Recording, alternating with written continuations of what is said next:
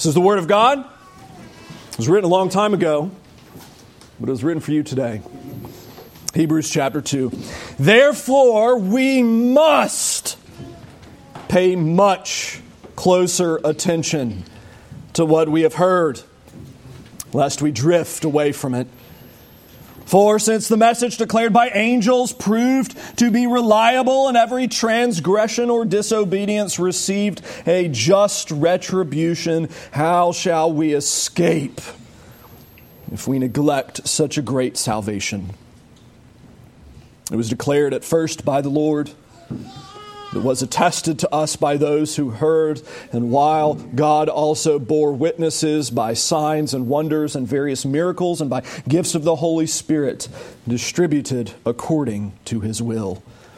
Let us ask his blessing upon his word.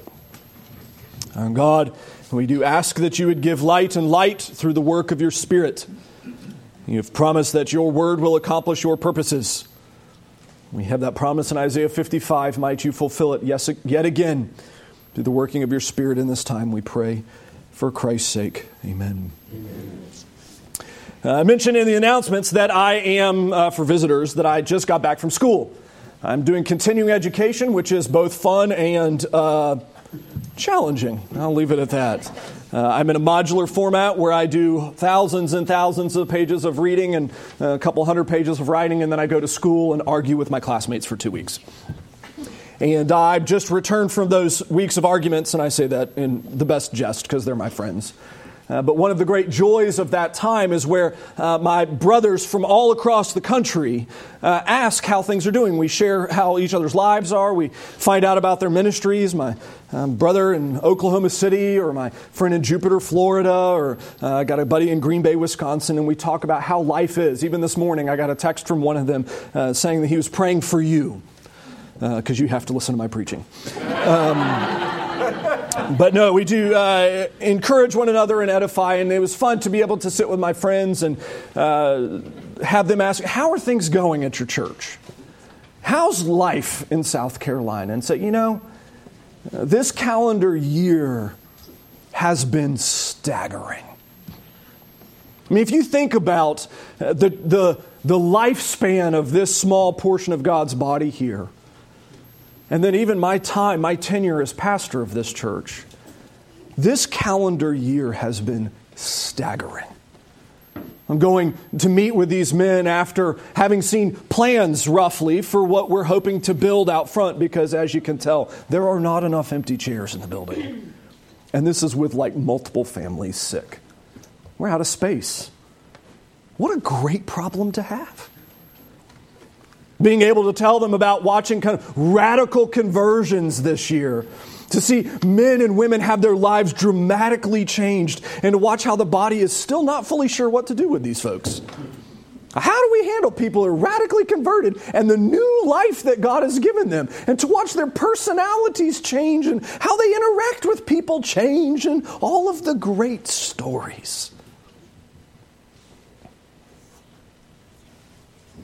And I was sharing with him saying, you know, this year has been in so many ways one of the harder years. I mean, the house flooding, having to rebuild, crazy school stuff. But coupled with the most fun. Because we're getting to watch, kind of written large in front of us, even the blind can see God is at work in this church. And I love being able to tell my classmates, look, you need to rejoice in what God is doing. You don't get to see it the way that I do, but I'm telling you, you, my friends, need to rejoice at what God is doing at Christ Ridge. It's really, I mean, you really, friends, you need to rejoice. And their second question, being I'm doing doctoral work and preaching, is well, what are you preaching on?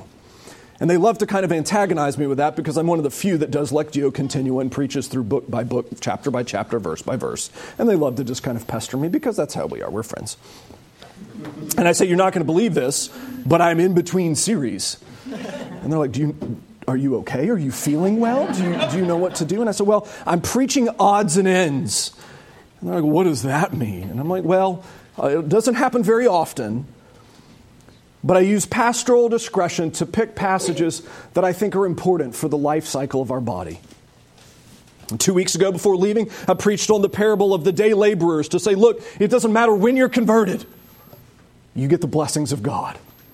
If you're converted right before you die, it does not matter. You go to glory, you get the blessings of God. Why am I preaching that one? Well, we got folks being converted. And we're actually breaking all of the statistics. They're not young people being converted entirely. Something crazy like 80% of conversions take place before the age of like 24. It's, it's staggering. It's almost like, you know, growing up in the church is important or something. But this one is not, it's actually the counterpoint to the previous sermon. The previous sermon was the happy side. It was the look, we're all growing together. Let's be sure that we delight in God's work. This is the other end of the spectrum. It's the warning, it's the danger, it's the much needed call to be careful. There's the old saying that uh, the best way to determine a man's character is to watch him win, not watch him lose. Another way to say it I've heard is to, you know, woe to the man who is successful. To be a little bit more delicate and to be a little bit more universal, uh, be careful to the church that is successful. And so we come to Hebrews chapter 2, and I said it follows one of my favorite chapters in the entirety of the scriptures. I, I love how the book of Hebrews starts. Long ago,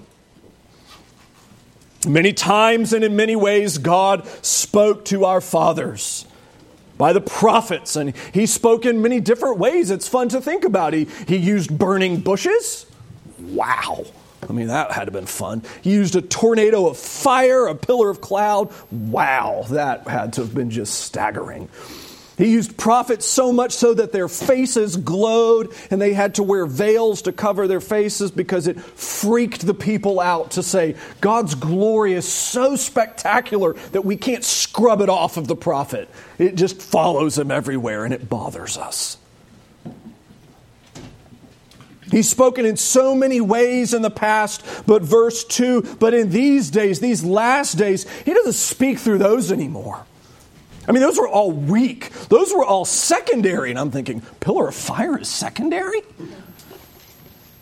He's spoken to us by his Son the Lord Jesus, this one whom he has appointed to be the heir of all things, through whom he created the world, Christ the agent of creation, Christ the recipient of creation, Christ the end, the telos, the goal of creation. Why do we exist for Christ?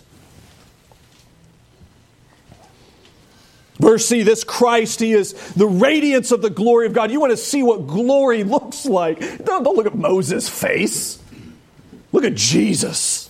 That's where you see all of God's glory contained inside a man who is both God and man at the same time. He is glory incarnate. He's the imprint of his nature. He is God. He upholds the universe by the word of his power. Again, fun to think about on the cross.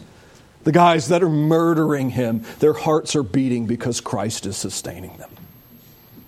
Their synapses in their brain are firing because Christ is causing the laws of nature to continue working. He is giving them the energy to murder him. He sustains them. How merciful of a God is that? And then, after having made perfect purification for sins, he dies on the cross to pay for the sins of his people. Instead of just kind of, yeah, glorying in his victory, what does he do? He sits down at the right hand of majesty on high. He claims glory that belongs to him. And verse 4 declares, look, he is superior to the angels. You may not have caught it, it's been a running theme through the order of worship today. The angels are busy in the kingdom of God. They're busy praising Him.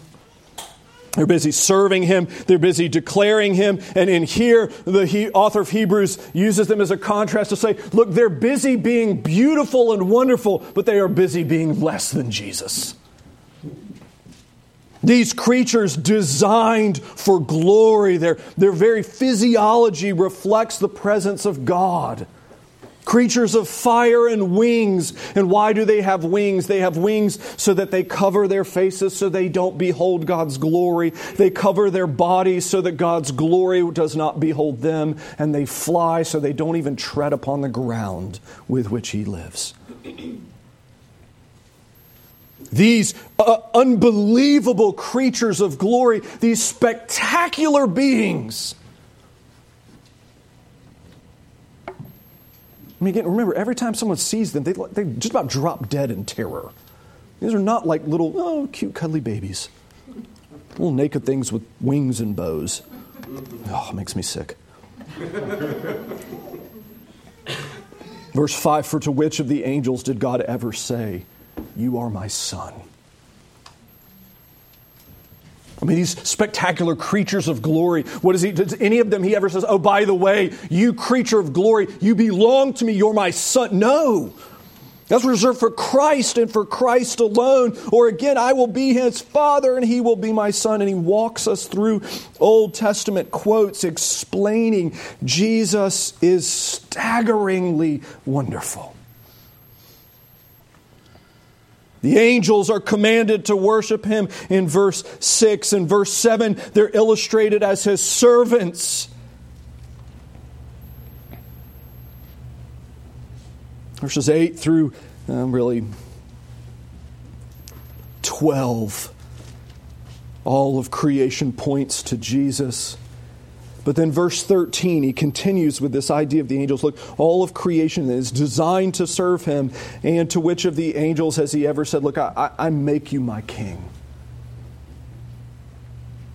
And 14 eh, has the turning point. Okay, what is the function of angels? Why do they exist in creation? Well, interestingly, they're designed for the glory of God. And, question rhetorically, are they not all ministering spirits sent out to serve for the sake of those who are to inherit salvation? Why are angels around? What do they do today? They are ministers of glory to God's people, designed to be our helpers designed to be our ministers. What does that look like? I, I don't know. I'm out on that one. I can tell you what they do, I don't, can't tell you how they do it. But it's in light of this just spectacular contrast that chapter 2 existed. It's framed out from the beginning. Look, God's spoken, but it all points to Jesus. He's the answer. And then, oh, yeah, by the way, the most spectacular thing ever created. Oh, yeah, that it, it is designed to serve the ones that Jesus even purchased.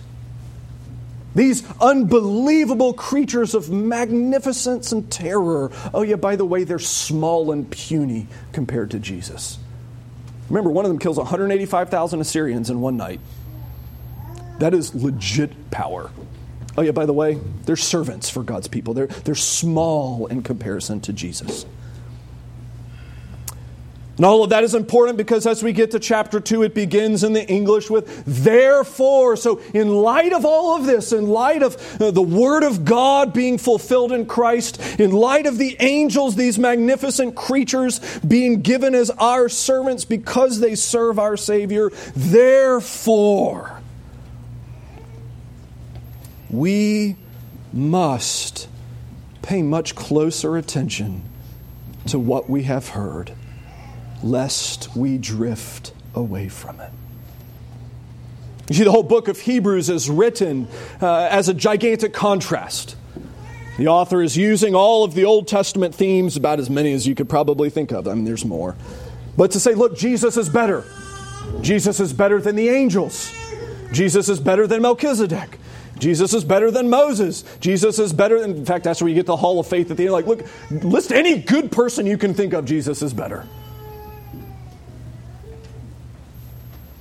But the reason why is because he's acknowledging from the very beginning the natural tendency of God's people. You see, the natural tendency of God's people is to begin well and end badly.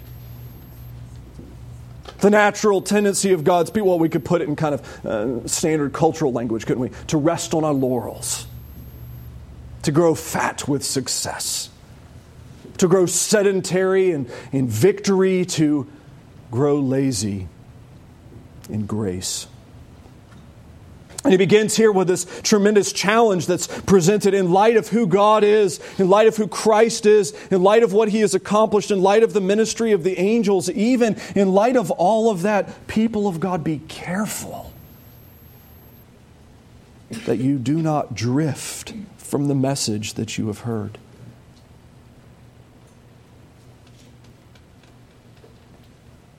I want to acknowledge just two things as we think through this portion of it, this great challenge to the, the care of drifting that we do not drift away. One is that it is the natural tendency of the human heart and something for which we must account. We've been talking about the history of Reformation, even talking about uh, Presbyterian history in Sunday school, haven't we? And we, you notice what happens, don't you? Every Presbyterian denomination steers left given enough time. Every branch of the church steers left given enough time. Every chance we go liberal. And I don't mean that liberal politically, I mean that liberal theologically. We drift from the good news. We grow confident or uh, fat and lazy. We, we lose our perspective, the natural tendency of the human heart is to wander. And that wandering is certainly further inflamed and encouraged. It's nourished and fed by the work of the devil himself. The scriptures are clear that he is a roaring lion. He's uh, prowling about seeking to destroy the people of God. He has uh, spectacular schemes. He's had thousands of years to hone uh, those skills. He's not dumb. To think if he could be successful on Eve, I mean, she's brilliant. She's perfect, morally righteous. I mean, she's really the, the second most powerful thing in all creation, if you really want to be technical. And if he can get her, how much more is he going to get us? And I would then kind of maybe push on us a little bit more, particularly in terms of this careful application. Here, the author of Hebrews is warning to say, look, in light of this great salvation that you have, be very careful that you don't neglect it and drift. Realistically, next year is going to be a big year for this church. We have officer nominations. By the way, the forms are there. Grab them, fill them out. We're going to increase the leadership size, most likely. We're going to have, Lord willing, drawings for you in terms of what we're going to build up front. We're going to have uh, new challenges and victories. We're going to have new successes and new failures. Next calendar year is going to be a biggie. You can't, I mean, look at the trajectory of the church, and it's going to be something. May it never be, may it never be that the greater we have success, the faster we drift. May it never be. I mean, may it be that as we grow and as we continue to thrive as a church, when the Lord appoints times of suffering for us, may it be that our message, that our backbone, that our, our mission, our drive, our focus, pick whatever leadership terminology you want, I don't care. May it be that we are occupied with Christ May it be that we don't get pulled away to endless genealogies, silly myths, cultural moments, arguments of the time, the world out there. May it be that we are filled with Christ. I'm going to suggest that one particular danger that I think is going to exist for this body is going to be the danger to sacrifice the best for the sake of the good and great.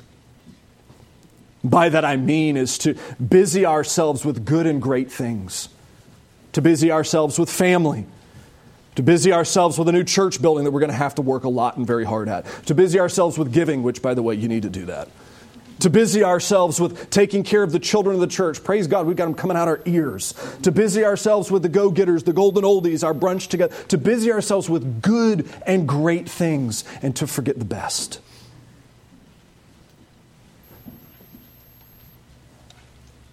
I love that the text here isn't warning about backsliding. It's not warning about outright rejection, that comes in chapter 6. It's not warning about immorality yet. It's not warning about any of those. What is the, what is the first warning in the book? It's drifting. Slowly getting pulled away. You remember that when you were young, right? The first time you went in the sea to go play in the ocean when the waves were up a little bit, and you go out and you go body surfing, and you're like, this is fantastic. And you're out there for like half an hour, and you look up, and mom and dad are not there. They're like way down there. And you're like, when did that happen? How did that happen? I was so busy with good things. How did the drift take place? How did I get pulled away from the place I need to be, from my home, from my family? May it never be that we as a church do that same kind of thing where in four or five years or four or five months that we kind of wake up and shake our head and go, How did I where how did we get here? Where's Christ? Where's, where's the gospel? Where's my undying preoccupation with Him? And his work. Where? May it never be. He's going to provide a couple of arguments for why this drifting is bad.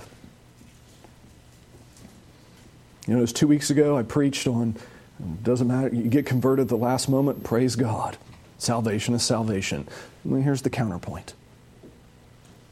For since the message declared by angels, interestingly, here explaining that uh, the law is delivered through the angels. They have a, a, a, participatory role in revelation that we don't fully understand. The way that we get God's revelation is through the angels in a way that I don't fully get. For since the message declared by the angels proved to be reliable, and every transgression or disobedience received just retribution, how shall we escape if we neglect such a great salvation?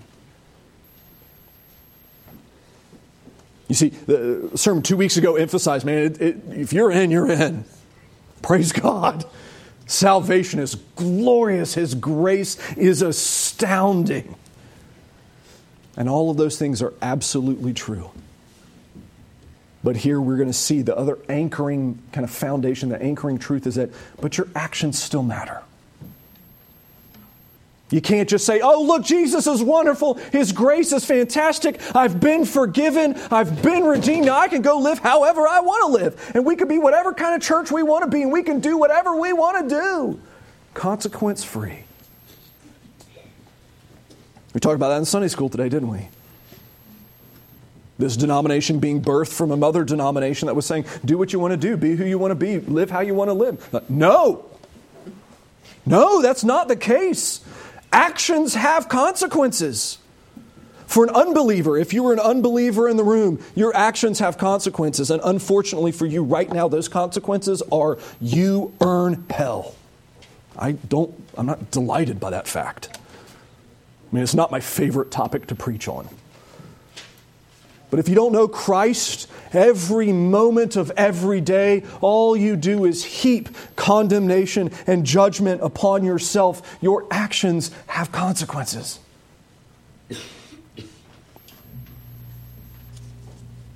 You further damn yourself by how you live. You need forgiveness. If, if you find yourself in that situation where you don't know Christ and you're afraid of that, please talk to me after worship. I love, to talk, I love that conversation. It's my favorite. But just similarly, I guess, for believers, our actions have consequences too.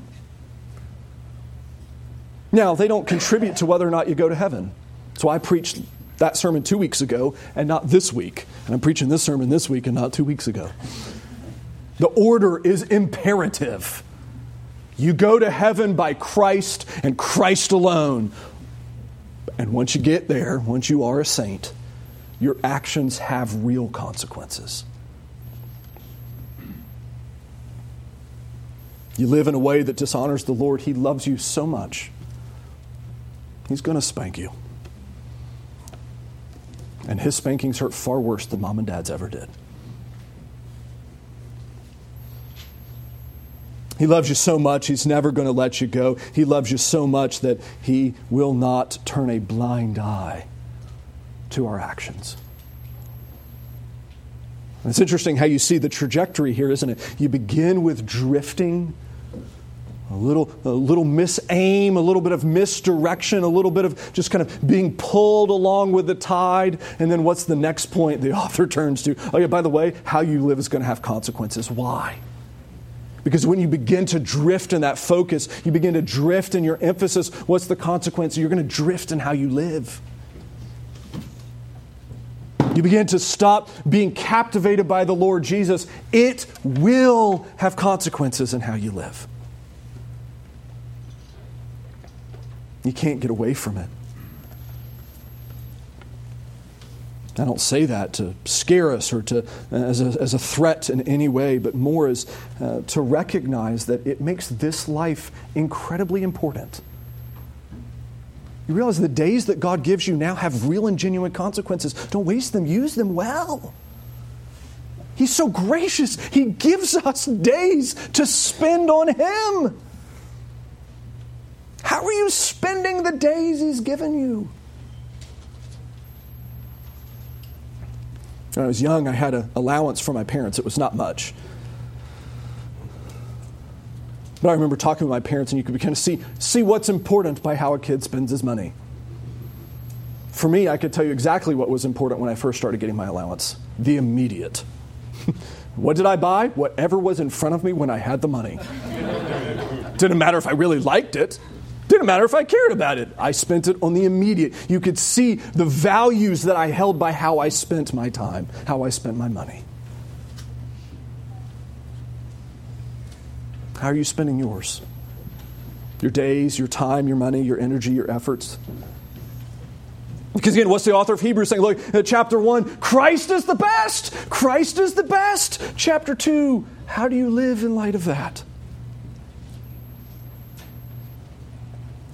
How are we going to escape if we neglect such a great salvation? That there you go for the unbeliever. Why is it a big deal? I mean, why is the danger of drifting such a big deal? Why is it that uh, the actions having consequences is a big deal in light of drifting? Why does any of this matter? Well, he begins and explains, really kind of brings that full circle. Why is it so important? Well, because it was declared first by the Lord. And it was attested by the early church, those of us that heard. And God has also borne witness by signs and wonders and various miracles and gifts of the Holy Spirit distributing, distributed according to his will. Why is it so important? Putting it in the here and now, because every success and victory and gift and joy that we have here at Christ Ridge is proof of all of the other stuff. All of the laughs last night, the tears at the Christmas party where people were like having to hold their head to catch their breath because they're laughing so hard at Nate. all of those things are proof of the truth of Christ. The kindness you show one another is proof of the truth of Christ.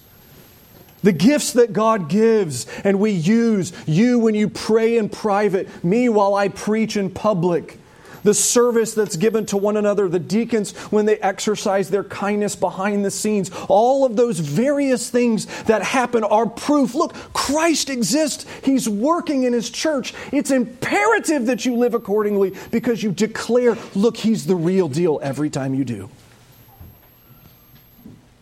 You see, the danger of drifting, the danger of drifting in our, our thought and in how we live is that we then bring shame to the name of Christ because every element of our life is designed to be a testimony to what He has done.